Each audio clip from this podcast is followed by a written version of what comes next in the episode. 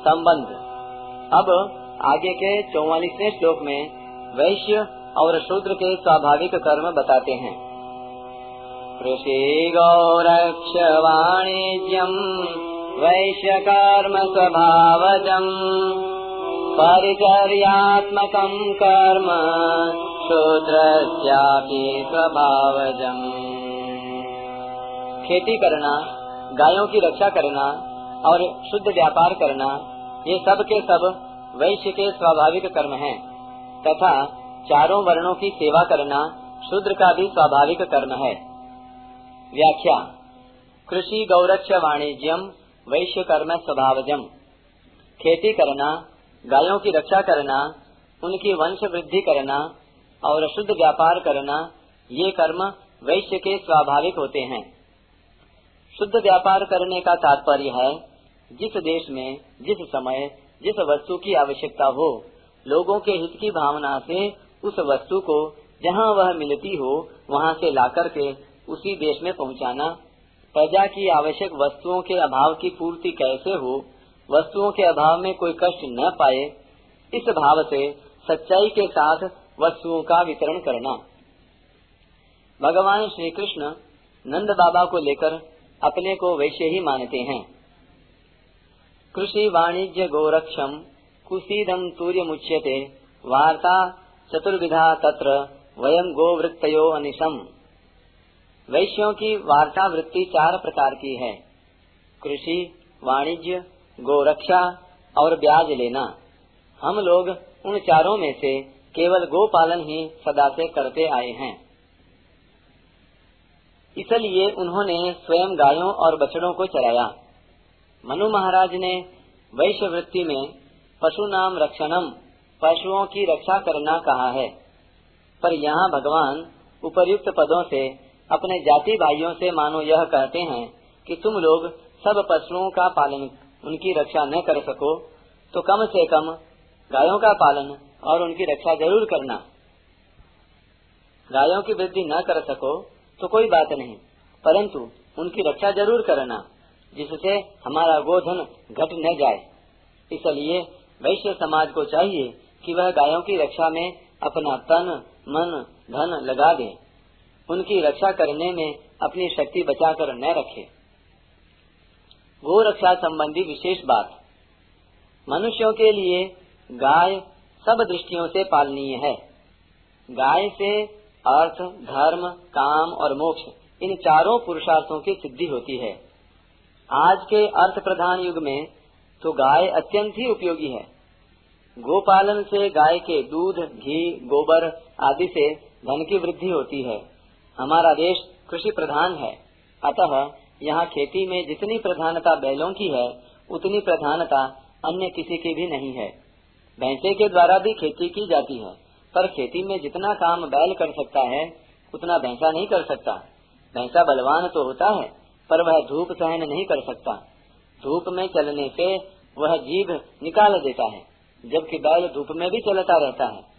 कारण कि भैंसे में सात्विक बल नहीं होता, जबकि बैल में सात्विक बल होता है। बैलों की अपेक्षा भैंसे कम भी होते हैं। ऐसे ही ऊँट से भी खेती की जाती है, पर ऊँट भैंसे से भी कम होते हैं और बहुत महँगे होते हैं। खेती करने वाला हरेक आदमी ऊँट नहीं खरीद सकता। आजकल अच्छे अच्छे जवान बैल मारे जाने के कारण बैल भी महँगे हो गए हैं। तो भी वे ऊँट जितने महँगे नहीं हैं। यदि घरों में गायें रखी जाएँ, तो बैल घरों में ही पैदा हो जाते हैं खरीदने नहीं पड़ते। विदेशी गायों के जो बैल होते हैं वे खेती में काम नहीं आ सकते क्योंकि उनके कंधे न होने से उन पर जुआ नहीं रखा जा सकता। गाय पवित्र होती है उसके शरीर का स्पर्श करने वाली हवा भी पवित्र होती है। गाय के गोबर गोमूत्र भी पवित्र होते हैं। गोबर से लिपे हुए घरों में प्लेग हैजा आदि भयंकर बीमारियाँ नहीं आती। इसके सिवाय युद्ध के समय गोबर से लिपे हुए मकानों पर बम का उतना असर नहीं होता, जितना सीमेंट आदि से बने हुए मकानों पर होता है। गोबर में जहर खींचने की विशेष शक्ति होती है। काशी में कोई व्यक्ति सांप काटने से मर गया। लोग उसकी दाह क्रिया करने के लिए उसको गंगा के किनारे ले गए। वहाँ पर एक साधु रहते थे। उन्होंने पूछा कि इस व्यक्ति को क्या हुआ? लोगों ने कहा कि यह सांप काटने से मरा है। साधु ने कहा कि यह मरा नहीं है। तुम लोग गाय का गोबर ले आओ। गोबर लाया गया। साधु ने उस व्यक्ति की नासिका को छोड़कर उसके पूरे शरीर में नीचे ऊपर गोबर का लेप कर दिया। आधे घंटे के बाद गोबर का फिर दूसरा लेप किया। इससे उस व्यक्ति के श्वास चलने लगे और वह जी उठा। हृदय के रोगों को दूर करने के लिए गोमूत्र बहुत उपयोगी है। छोटी बछड़ी का गोमूत्र रोज तोला दो तोला पीने से पेट के रोग दूर हो जाते हैं। एक संत को दमा की शिकायत थी। उनको गोमूत्र सेवन से बहुत फ़ायदा हुआ है। आजकल तो गोबर और गोमूत्र से अनेक रोगों की दवाइयाँ बनाई जा रही हैं। गोबर से गैस भी बनने लगी है। खेतों में गोबर गोमूत्र की खाद से जो अन्न पैदा होता है, वह भी पवित्र होता है। खेतों में गायों के रहने से गोबर और गोमूत्र से ज़मीन की जैसी पुष्टि होती है, वैसी पुष्टि विदेशी रासायनिक खादों से नहीं होती। जैसे एक बार अंगूर की खेती करने वाले ने बताया कि गोबर की खाद डालने से अंगूर के गुच्छे जितने बड़े बड़े होते हैं, उतने विदेशी खाद डालने से नहीं होते। विदेशी खाद डालने से कुछ ही वर्षों में ज़मीन खराब हो जाती है, अर्थात उसकी उपजाऊ शक्ति नष्ट हो जाती है। परंतु गोबर गोमूत्र से ज़मीन की उपजाऊ शक्ति ज्यो की त्यों बनी रहती है। विदेशों में रासायनिक खाद से बहुत से खेत खराब हो गए हैं। जिन्हें उपजाऊ बनाने के लिए वे लोग भारत से गोबर मंगवा रहे हैं और भारत से गोबर के जहाज़ भरकर विदेशों में जा रहे हैं। हमारे देश की गायें सौम्य और सात्विक होती हैं, अतः उनका दूध भी सात्विक होता है, जिसको पीने से बुद्धि तीक्ष्ण होती है और स्वभाव शांत, सौम्य होता है। विदेशी गायों का दूध तो ज़्यादा होता है, पर उन गायों में गुस्सा बहुत होता है, अतः उनका दूध पीने से मनुष्य का स्वभाव क्रूर होता है। भैंस का दूध भी ज़्यादा होता है, पर वह दूध सात्विक नहीं होता। उससे सात्विक बल नहीं आता।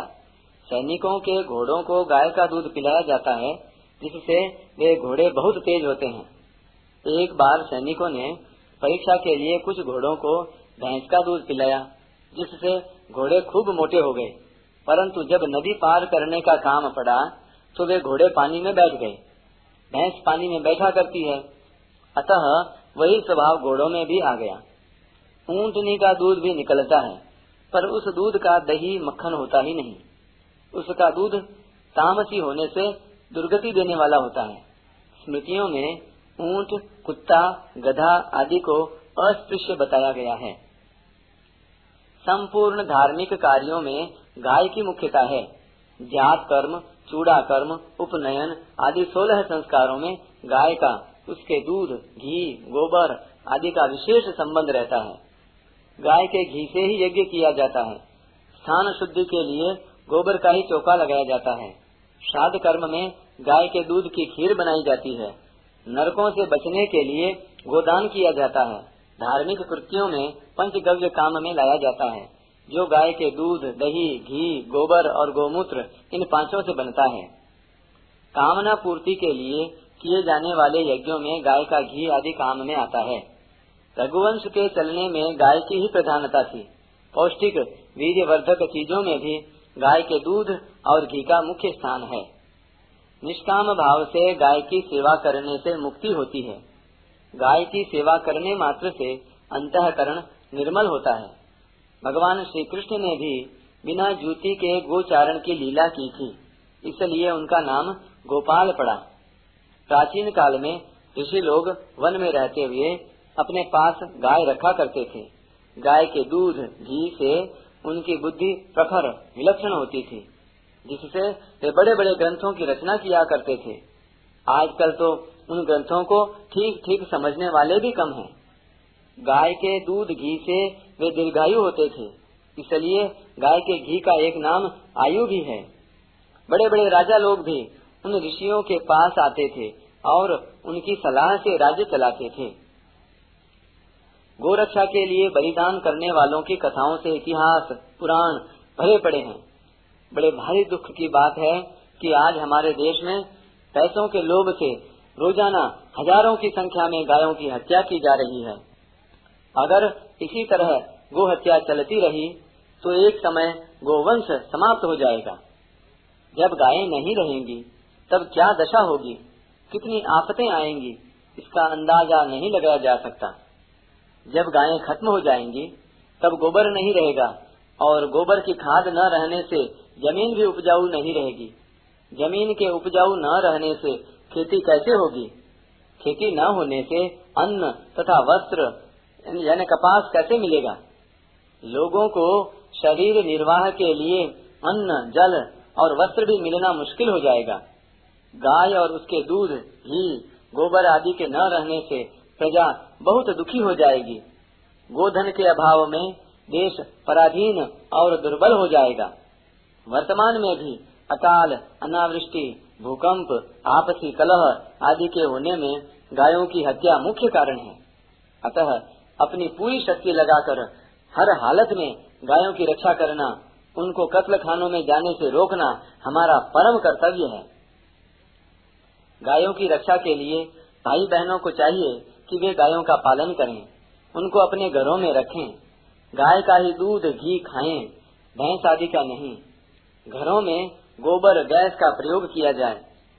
गायों की रक्षा के उद्देश्य से ही गौशालाएँ बनाई जाएँ, दूध के उद्देश्य से नहीं। जितनी गोचर भूमिया हैं, उनकी रक्षा की जाए तथा सरकार से और गोचर भूमिया छुड़ाई जाए। सरकार की गोहत्या नीति का विरोध किया जाए और सरकार से अनुरोध किया जाए कि वह देश की रक्षा के लिए पूरे देश में तत्काल पूर्ण रूप से गोहत्या बंद करे। परिचर्यात्मकम कर्म शूद्रस्यापि स्वभावजम। चारों वर्णों की सेवा करना सेवा की सामग्री तैयार करना और चारों वर्णों के कार्यों में कोई बाधा अड़चन न आए, सबको सुख आराम हो। इसी भाव से अपनी बुद्धि, योग्यता, बल के द्वारा सबकी सेवा करना शूद्र का स्वाभाविक कर्म है। यहाँ एक शंका पैदा होती है कि भगवान ने चारों वर्णों की उत्पत्ति में सत्व, रज और तम इन तीन गुणों को कारण बताया। उसमें तमोगुण की प्रधानता से शूद्र की उत्पत्ति बताई। और गीता में जहाँ तमोगुण का वर्णन हुआ है, वहाँ पर उसके अज्ञान, प्रमाद, आलस्य, निद्रा, अप्रकाश, अप्रवृत्ति और मोह, ये सात अवगुण बताए हैं। अतः ऐसे तमोगुण की प्रधानता वाले शूद्र से सेवा कैसे होगी? क्योंकि वह आलस्य, प्रमाद आदि में पड़ा रहेगा तो सेवा कैसे कर सकेगा? सेवा बहुत ऊँचे दर्जे की चीज़ है। ऐसे ऊँचे कर्म का भगवान ने शूद्र के लिए कैसे विधान किया? यदि इस शंका पर गुणों की दृष्टि से विचार किया जाए तो गीता में आया है कि सत्व गुण वाले ऊँचे लोकों में जाते हैं। रजोगुण वाले मरकर पीछे मध्य लोक में, अर्थात मृत्यु लोक में जाते हैं, और तमोगुण वाले अधोगति में जाते हैं। इसमें भी वास्तव में देखा जाए तो रजोगुण के बढ़ने पर जो मरता है, वह कर्म प्रधान मनुष्य योनि में जन्म लेता है। रजसी प्रलय गत्वा कर्म संगिशु जायते। इन सब का तात्पर्य यह हुआ कि मनुष्य मात्र रजह प्रधान, यानी रजोगुण की प्रधानता वाला है। रजह प्रधान वालों में जो सात्विक, राजस और तामस तीन गुण होते हैं, उन तीनों गुणों से ही चारों वर्णों की रचना की गई है। इसलिए कर्म करना सब में मुख्य होता है, और इसी को लेकर मनुष्यों को कर्म योनि कहा गया है। तथा गीता में भी चारों वर्णों के कर्मों के लिए स्वभावज कर्म स्वभाव नियत कर्म आदि पद आए हैं। अतः शूद्र का परिचर्या अर्थात सेवा करना स्वभावज कर्म है, जिसमें उसे परिश्रम नहीं होता। मनुष्य मात्र कर्म योनि होने पर भी ब्राह्मण, क्षत्रिय और वैश्य में विवेक विचार का विशेष तारतम्य रहता है। और शुद्धि भी रहती है। परंतु शुद्र में मोह की प्रधानता रहने से उसमें विवेक बहुत दब जाता है। इस दृष्टि से शुद्र के सेवा कर्म में विवेक की प्रधानता न होकर आज्ञा पालन की प्रधानता रहती है। आज्ञा समन सुसाहिब सेवा। इसलिए चारों वर्णों की आज्ञा के अनुसार सेवा करना, सुख सुविधा जुटा देना शूद्र के लिए स्वाभाविक होता है। शूद्रों के कर्म परिचर्यात्मक अर्थात सेवा स्वरूप होते हैं। उनके शारीरिक, सामाजिक, नागरिक, ग्रामीणिक आदि सब के सब कर्म ठीक तरह से संपन्न होते हैं। जिनसे चारों ही वर्णों के जीवन निर्वाह के लिए सुख सुविधा, अनुकूलता और आवश्यकता की पूर्ति होती है। स्वाभाविक कर्मों का तात्पर्य। चेतन जीवात्मा और जड़ प्रकृति दोनों का स्वभाव भिन्न भिन्न है। चेतन स्वाभाविक ही निर्विकार अर्थात परिवर्तन रहित है और प्रकृति स्वाभाविक ही विकारी अर्थात परिवर्तनशील है। अतः इन दोनों का स्वभाव भिन्न भिन्न होने से इनका संबंध स्वाभाविक नहीं है। किंतु चेतन ने प्रकृति के साथ अपना संबंध मानकर उस संबंध की सद्भावना कर ली है। अर्थात संबंध है, ऐसा मान लिया है। इसी को गुणों का संग कहते हैं, जो जीवात्मा के अच्छी बुरी योनियों में जन्म लेने का कारण है। कारणम गुण संगोच्य सदसद योनि जन्मसु। इन संग के कारण गुणों के तारतम्य से जीव का ब्राह्मण आदि वर्ण में जन्म होता है।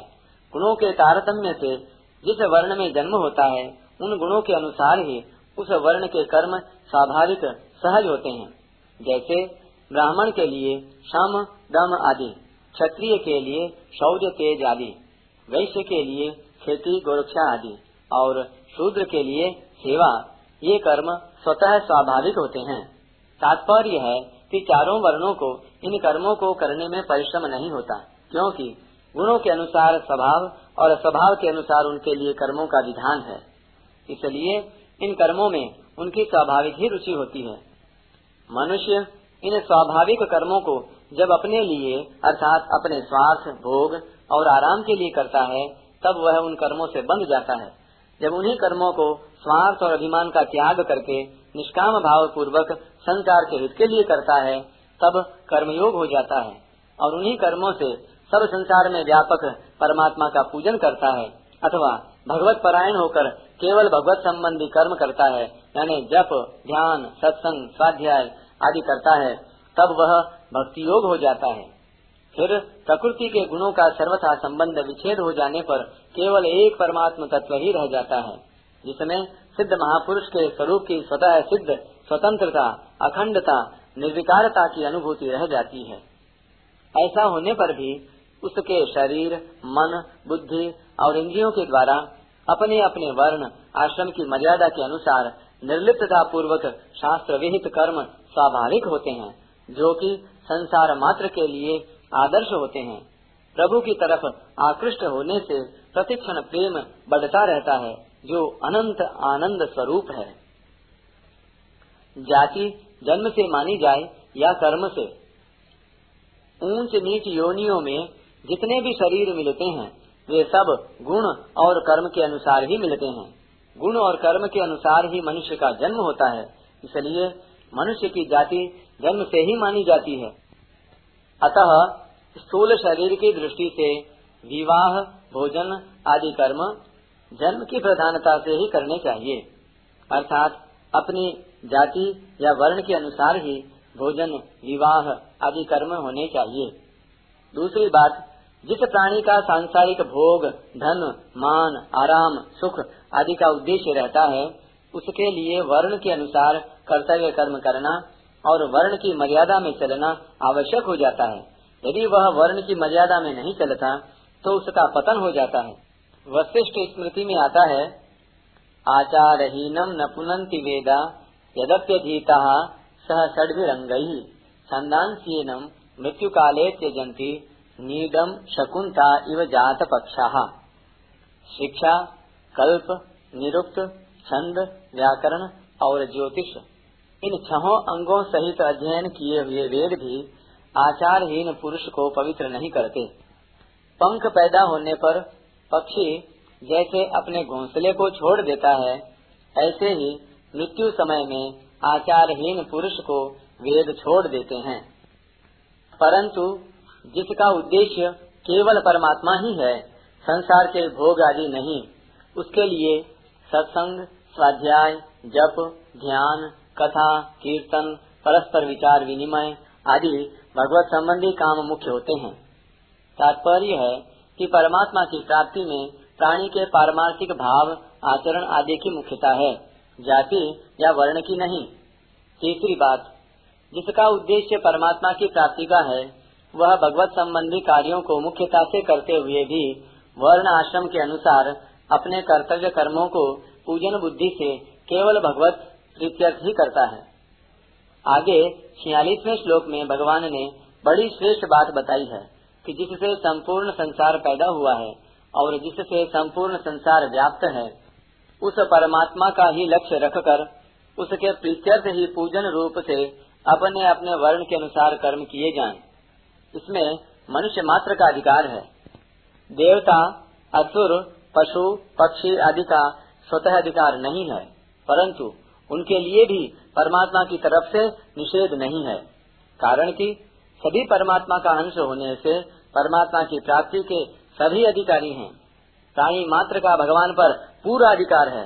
इससे भी यह सिद्ध होता है कि आपस के व्यवहार में अर्थात रोटी, बेटी और शरीर आदि के साथ बर्ताव करने में तो जन्म की प्रधानता है और परमात्मा की प्राप्ति में भाव, विवेक और कर्म की प्रधानता है। इसी आशय को लेकर भागवतकार ने कहा है कि जिस मनुष्य के वर्ण को बताने वाला जो लक्षण कहा गया है, वह यदि दूसरे वर्ण वाले में भी मिले तो उसे भी उसी वर्ण का समझ लेना चाहिए। यलक्षणम प्रोक्तम पुंसो वर्णाभिव्यंजकम यदन्यत्रापि दृश्येत, तत् तेनैव विनिर्दिशेत। अभिप्राय यह है कि ब्राह्मण के श्रम दम आदि जितने लक्षण हैं, वे लक्षण या गुण स्वाभाविक ही किसी में हो तो जन्म मात्र से नीचा होने पर भी उसको नीचा नहीं मानना चाहिए। ऐसे ही महाभारत में युधिष्ठिर और नहुष के संवाद में आया है कि जो शूद्र आचरणों में श्रेष्ठ है, उस शूद्र को शूद्र नहीं मानना चाहिए। और जो ब्राह्मण ब्राह्मणोचित कर्मों से रहित है, उस ब्राह्मण को ब्राह्मण नहीं मानना चाहिए। अर्थात वहाँ कर्मों की ही प्रधानता ली गई है, जन्म की नहीं। शूद्रे तो यद भवे लक्ष्म, द्विजे तच्च न विद्यते, न वै शूद्रो भवे शूद्रो, ब्राह्मणो न च ब्राह्मण। यत्रैतल्लक्ष्यते सर्प वृत्तम स ब्राह्मण स्मृत। यत्रैतन्न सर्प तम शूद्रमिति निर्दिशेत। शास्त्रों में जो ऐसे वचन आते हैं, उन सबका तात्पर्य है कि कोई भी नीच वर्ण वाला, साधारण से साधारण मनुष्य अपनी पारमार्थिक उन्नति कर सकता है। इसमें संदेह की कोई बात नहीं है। इतना ही नहीं, वह उसी वर्ण में रहता हुआ श्रम दम आदि जो सामान्य धर्म है, उनका सांगोपांग पालन करता हुआ अपनी श्रेष्ठता को प्रकट कर सकता है। जन्म तो पूर्व कर्मों के अनुसार हुआ है, इसमें वह बेचारा क्या कर सकता है? परंतु वही नीच वर्ण में रहकर भी वह अपनी नई उन्नति कर सकता है। उस नई उन्नति में प्रोत्साहित करने के लिए ही शास्त्र वचनों का आशय मालूम देता है कि नीच वर्ण वाला भी नई उन्नति करने में हिम्मत न हारे। जो ऊँचे वर्ण वाला होकर भी वर्णोचित काम नहीं करता, उसको भी अपने वर्णोचित काम करने के लिए शास्त्रों में प्रोत्साहित किया है। जैसे ब्राह्मण से ही देहोयम क्षुद्र कामाय नेश्यते जिन ब्राह्मणों का खान पान आचरण सर्वथा भ्रष्ट है। उन ब्राह्मणों का वचन मात्र से भी आदर नहीं करना चाहिए, ऐसा स्मृति में आया है। परंतु जिनके आचरण श्रेष्ठ हैं, जो भगवान के भक्त हैं, उन ब्राह्मणों की भागवत आदि पुराणों में और महाभारत, रामायण आदि इतिहास ग्रंथों में बहुत महिमा गाई गई है।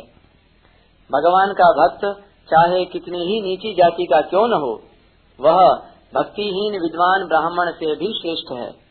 अहो बत स्वपचो तो गरियान यज्जिह्वाग्रे वर्तते नाम तुभ्यम ते पुस्तपस्ते जुहुबुः सष्णुरारिया ब्रह्मानुचुर नाम गृणंती ये ते अहो, वह चांडाल भी सर्वश्रेष्ठ है जिसकी जीव के अग्र भाग पर आपका नाम विराजता है।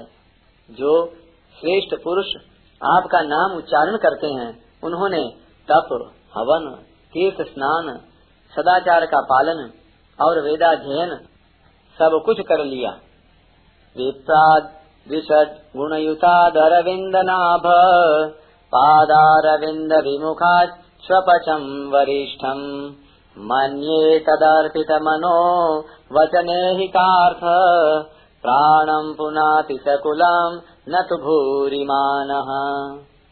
मेरी समझ से बारह गुणों से युक्त ब्राह्मण भी यदि भगवान कमल नाभ के चरण कमलों से विमुख हो तो वह चांडाल श्रेष्ठ है, जिसने अपने मन, वचन, कर्म, धन और प्राणों को भगवान के अर्पण कर दिया है।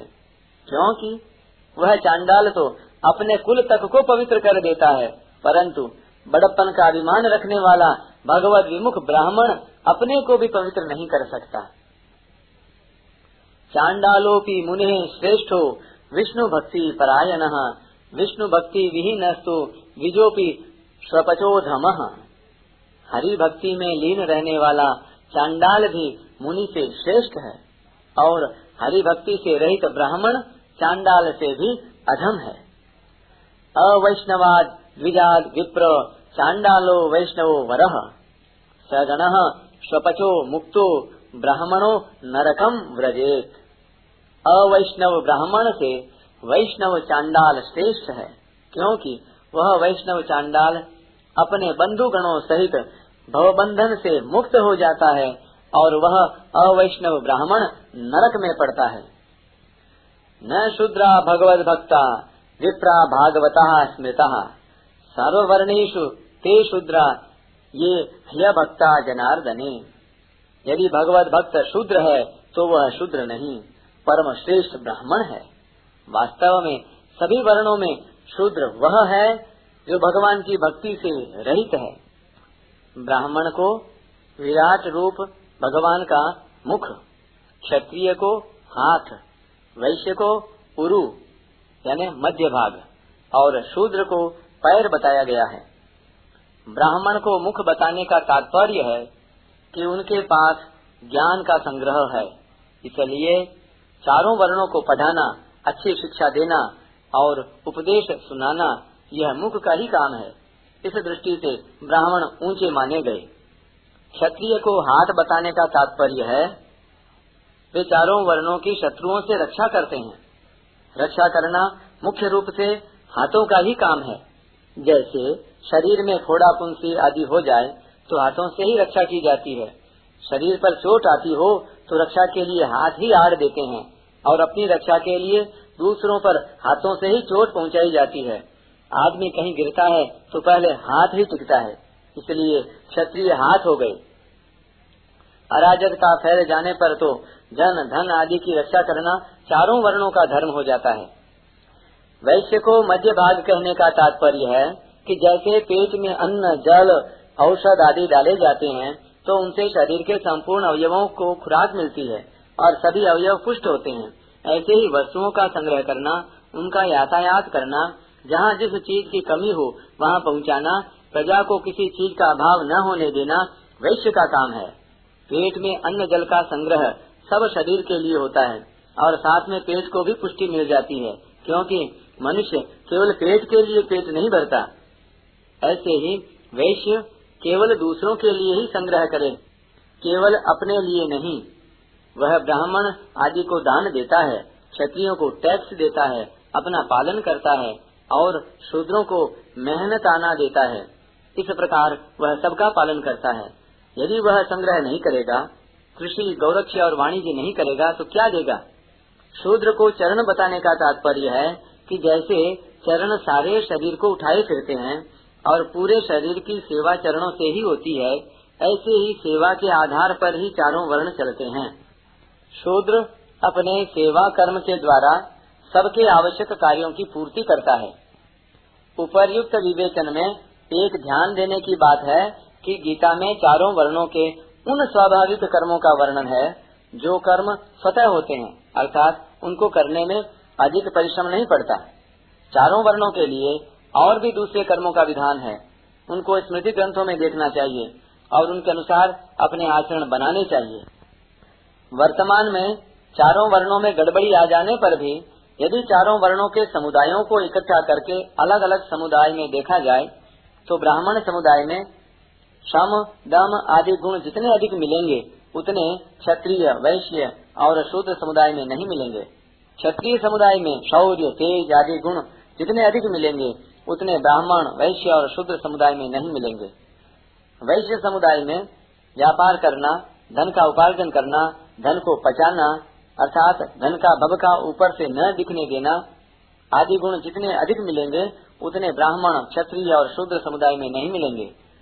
शूद्र समुदाय में सेवा करने की प्रवृत्ति जितनी अधिक मिलेगी, उतनी ब्राह्मण, क्षत्रिय और वैश्य समुदाय में नहीं मिलेगी।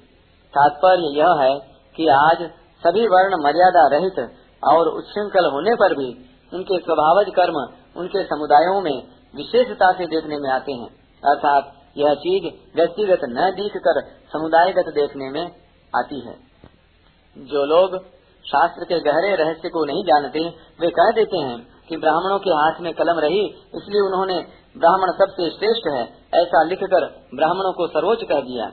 जिनके पास राज्य था, उन्होंने ब्राह्मणों से कहा, क्यों महाराज, हम लोग कुछ नहीं है क्या? तो ब्राह्मणों ने कह दिया, नहीं नहीं, ऐसी बात नहीं, आप लोग भी हैं, आप लोग दो नंबर में हैं। वैश्य ने ब्राह्मणों से कहा, क्यों महाराज, हमारे बिना कैसे जीविका चलेगी आपकी? ब्राह्मणों ने कहा हाँ आप लोग तीसरे नंबर में हैं। जिनके पास न राज्य था, न धन था, वे ऊँचे उठने लगे तो ब्राह्मणों ने कह दिया, आपके भाग्य में राज्य और धन लिखा नहीं है आप लोग तो इन ब्राह्मणों, क्षत्रियों और वैश्यों की सेवा करो। इसलिए चौथे नंबर में आप लोग हैं। इसी तरह सबको बुलावे में डालकर विद्या, राज्य और धन के प्रभाव से अपनी एकता करके चौथे वर्ण को पद दलित कर दिया। यह लिखवाने वालों का अपना स्वार्थ और अभिमान ही है। इसका समाधान यह है कि ब्राह्मणों ने कहीं भी अपने ब्राह्मण धर्म के लिए ऐसा नहीं लिखा है कि ब्राह्मण सर्वोपरि हैं, इसलिए उनको बड़े आराम से रहना चाहिए। धन संपत्ति से युक्त होकर मौज करनी चाहिए। प्रत्युत ब्राह्मणों के लिए ऐसा लिखा है कि उनको त्याग करना चाहिए, कष्ट सहना चाहिए तपस्या करनी चाहिए। गृहस्थ में रहते हुए भी उनको धन संग्रह नहीं करना चाहिए। अन्न का संग्रह भी थोड़ा ही होना चाहिए। कुंभी धान्य, अर्थात एक घड़ा भरा हुआ अनाज हो, लौकिक भोगों में आसक्ति नहीं होनी चाहिए और जीवन निर्वाह के लिए किसी से दान भी लिया जाए तो उसका काम करके, अर्थात यज्ञ, होम, जप, पाठ आदि करके ही लेना चाहिए। गोदान आदि लिया जाए तो उसका प्रायश्चित करना चाहिए। यदि कोई ब्राह्मण को श्राद्ध का निमंत्रण देना चाहे तो वह श्राद्ध के पहले दिन दे, जिससे ब्राह्मण उसके पितरों का अपने में आवाहन करके रात्रि में ब्रह्मचर्य और संयम पूर्वक रह सके। दूसरे दिन वह यजमान के पितरों का पिंड दान, तर्पण, ठीक विधि विधान से करवाए। उसके बाद वहाँ भोजन करे। निमंत्रण भी एक ही यजमान का स्वीकार करे और भोजन भी एक ही घर का करे। श्राद्ध कान खाने के बाद गायत्री जप आदि करके शुद्ध होना चाहिए। दान लेना, श्राद्ध का भोजन करना ब्राह्मण के लिए ऊँचा दर्जा नहीं है। ब्राह्मण का ऊँचा दर्जा त्याग में है। वे केवल यजमान के पितरों का कल्याण करने की भावना से ही श्राद्ध का भोजन और दक्षिणा स्वीकार करते हैं। स्वार्थ की भावना से नहीं, अतः यह भी उनका त्याग ही है। ब्राह्मणों ने अपनी जीविका के लिए ऋत, अमृत, मृत सत्यामृत और प्रमृत ये पाँच वृत्तियाँ बताई हैं। ऋतामृताभ्याम जीवे तु मृतेन प्रमृतेन वा सत्यानृताभ्याम वा न स्वृत्तिया कदाचन। ऋत, अमृत, मृत, प्रमृत, और सत्यानृत, इनमें से किसी भी वृत्ति से जीवन निर्वाह करे। परंतु स्ववृत्ति अर्थात सेवा वृत्ति से कभी भी जीवन निर्वाह न करे। ऋत वृत्ति सर्वोच्च वृत्ति मानी गई है। इसको शिलोंच या कपोत वृत्ति भी कहते हैं। खेती करने वाले खेत में से धान काट कर ले जाएँ, उसके बाद वहाँ जो अन्न ऊमी सिट्टा आदि पृथ्वी पर गिरा पड़ा हो वह भूदेवों का यानी ब्राह्मणों का होता है। अतः उनको चुनकर अपना निर्वाह करना शिलोंच वृत्ति है। अथवा धान्य मंडी में जहाँ धान्य तोला जाता है वहाँ पृथ्वी पर गिरे हुए दाने भूदेवों के होते हैं। अतः उनको चुनकर जीवन निर्वाह करना कपोत वृत्ति है। बिना याचना किए और बिना इशारा किए कोई यजमान आकर देता है तो निर्वाह मात्र की वस्तु लेना अमृत वृत्ति है। इसको अयाचित वृत्ति भी कहते हैं।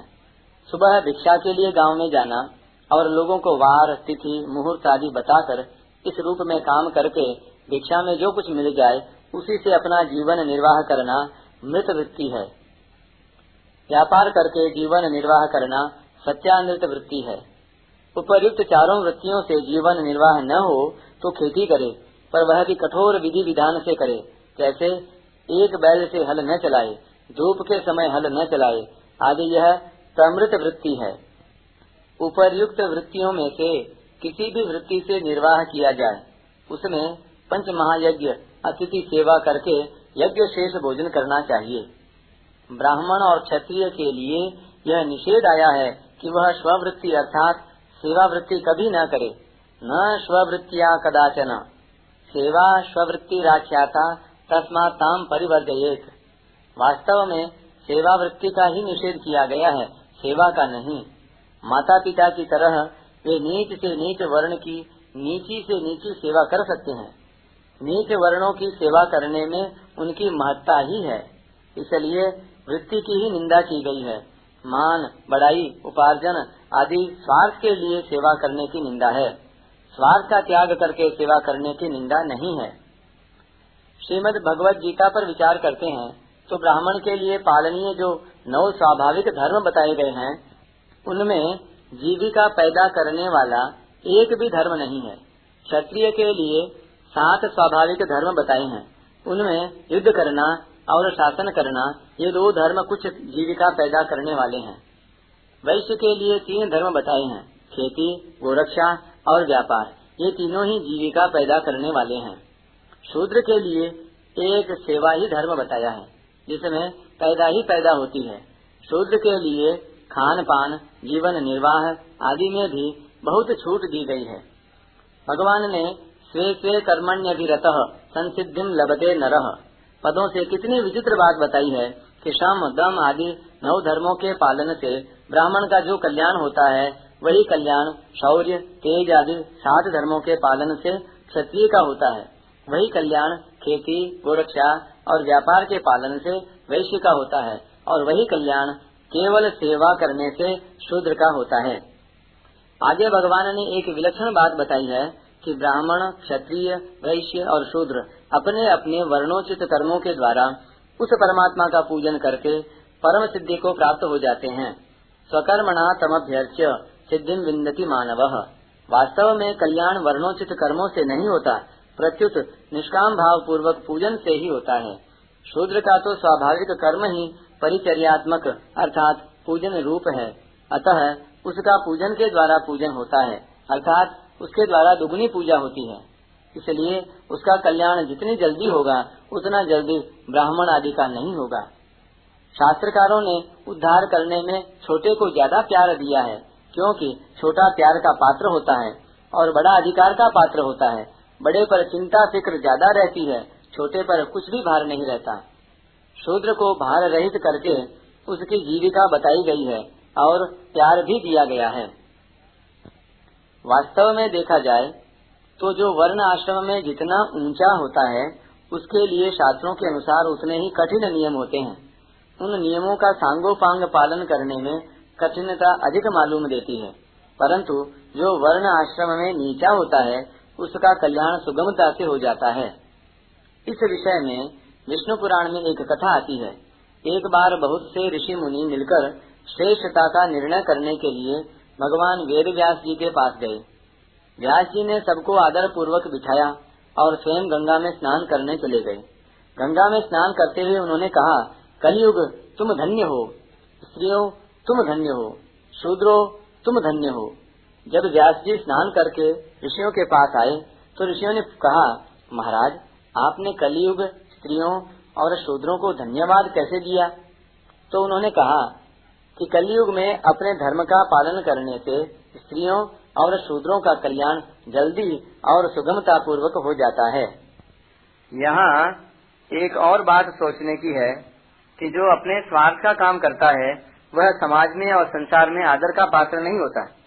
समाज में ही नहीं, घर में भी जो व्यक्ति पेटू और चट्टू होता है, उसकी दूसरे निंदा करते हैं।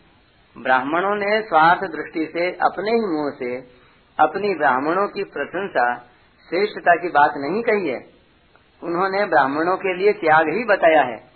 सात्विक मनुष्य अपनी प्रशंसा नहीं करते, प्रत्युत दूसरों की प्रशंसा, दूसरों का आदर करते हैं। तात्पर्य है कि ब्राह्मणों ने कभी अपने स्वार्थ और अभिमान की बात नहीं कही। यदि वे स्वार्थ और अभिमान की बात कहते तो वे इतने आदरणीय नहीं होते, संसार में और शास्त्रों में आदर न पाते। वे जो आदर पाते हैं, वह त्याग से ही पाते हैं। इस प्रकार मनुष्य को शास्त्रों का गहरा अध्ययन करके उपयुक्त सभी बातों को समझना चाहिए और ऋषि मुनियों पर, शास्त्रकारों पर झूठा आक्षेप नहीं करना चाहिए। ऊंच नीच वर्णों में प्राणियों का जन्म मुख्य रूप से गुणों और कर्मों के अनुसार होता है। चातुर्वर्ण्यम मया सृष्टम गुण कर्म विभाग परंतु ऋणानुबंध साप वरदान, संग आदि किसी कारण विशेष से भी ऊंच नीची वर्णों में जन्म हो जाता है। उन वर्णों में जन्म होने पर भी वे अपने पूर्व स्वभाव के अनुसार ही आचरण करते हैं। यही कारण है कि ऊंच वर्ण में उत्पन्न होने पर भी उनके नीच आचरण देखे जाते हैं, जैसे धुंधुकारी आदि। और नीच वर्ण में उत्पन्न होने पर भी वे महापुरुष होते हैं, जैसे विदुर, कबीर रैदास आदि। आज जिस समुदाय में जातिगत, कुल परंपरागत, समाजगत और व्यक्तिगत जो भी शास्त्र विपरीत दोष आए हैं, उनको अपने विवेक विचार, सत्संग, स्वाध्याय आदि के द्वारा दूर करके अपने में स्वच्छता, निर्मलता, पवित्रता लानी चाहिए, जिससे अपने मनुष्य जन्म का ध्येय सिद्ध हो सके।